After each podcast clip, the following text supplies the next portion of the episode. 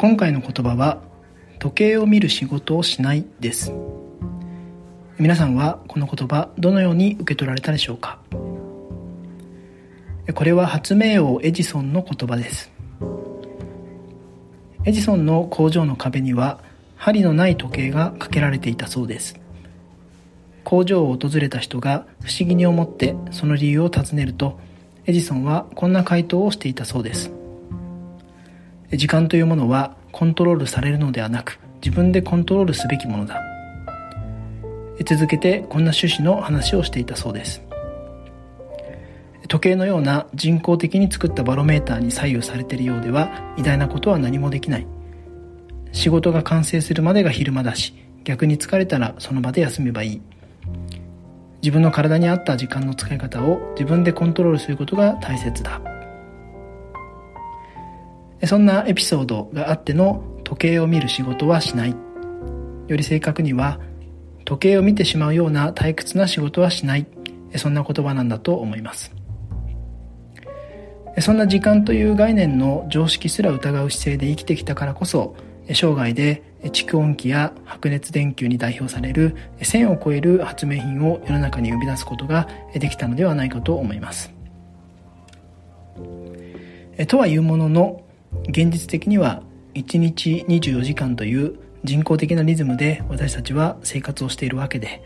仕事や睡眠などの多くのことは時間というバロメーターで管理する側面が強いのではないでしょうか。そんな現実にも照らし合わせた時に、時計を見る仕事はしないというエジソンの言葉から私たちが学べることは何でしょうか。一つはストレートに時間を使う主導権を握ろうということだと思います。多様で柔軟な働き方が普及すればするほど、一人一人のタイムマネジメントが極めて重要になってきます。この数年で急速に普及したリモートワークで、そのことを実感されている方も多いかと思います。リモートワークでは職場とは違って同僚や上司の目がなく、空間も日常との切り離しが難しいため、ややもすると怠けてしまいやすい環境にあると言えます。実際にリモートワークでは働くモチベーションの維持が難しい、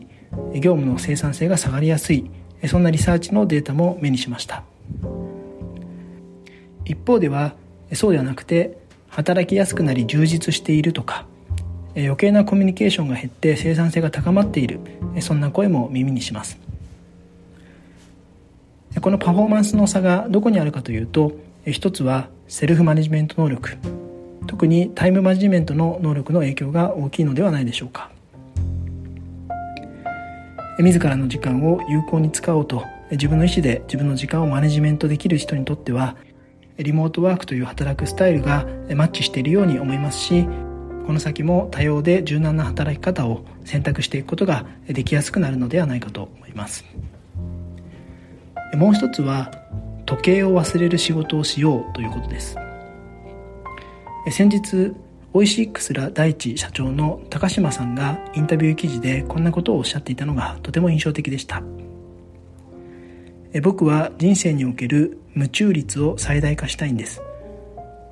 起きている時間のうち夢中になっている時間を限界まで上げられたら、自分の人生は成功ではないかと、そう考えています。人生の夢中率を最大化する、とても素敵な考え方だなと私は強く共感したのでメモを取りました。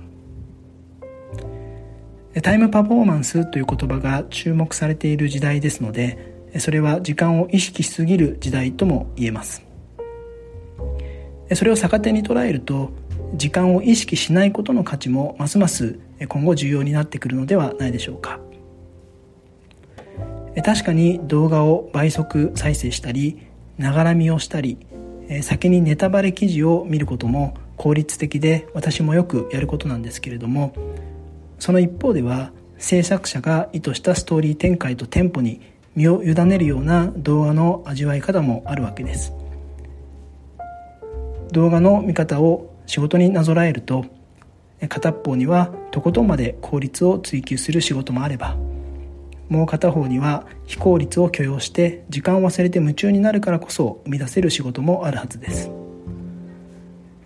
エジソンの言葉は現代の仕事にはタイムパフォーマンスだけではなくて、クリエイティビティも同時に求められていることを思い起こさせてくれます。以上、時間にコントロールされるのではなくて時間を使う主導権を握ろう、そしてタイムパフォーマンスも意識しつつ時計を忘れる仕事にも取り組んでいこう、そんな2点について考えていました。自分に引き寄せてみると、まずは自分で時間をコントロールするために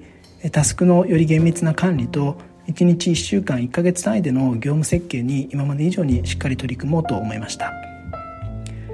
そしてタイムパフォーマンスの高い仕事で時間を作り出しながら、時計を忘れて没頭できるある意味贅沢な仕事にたくさん時間を使っていければと思いました。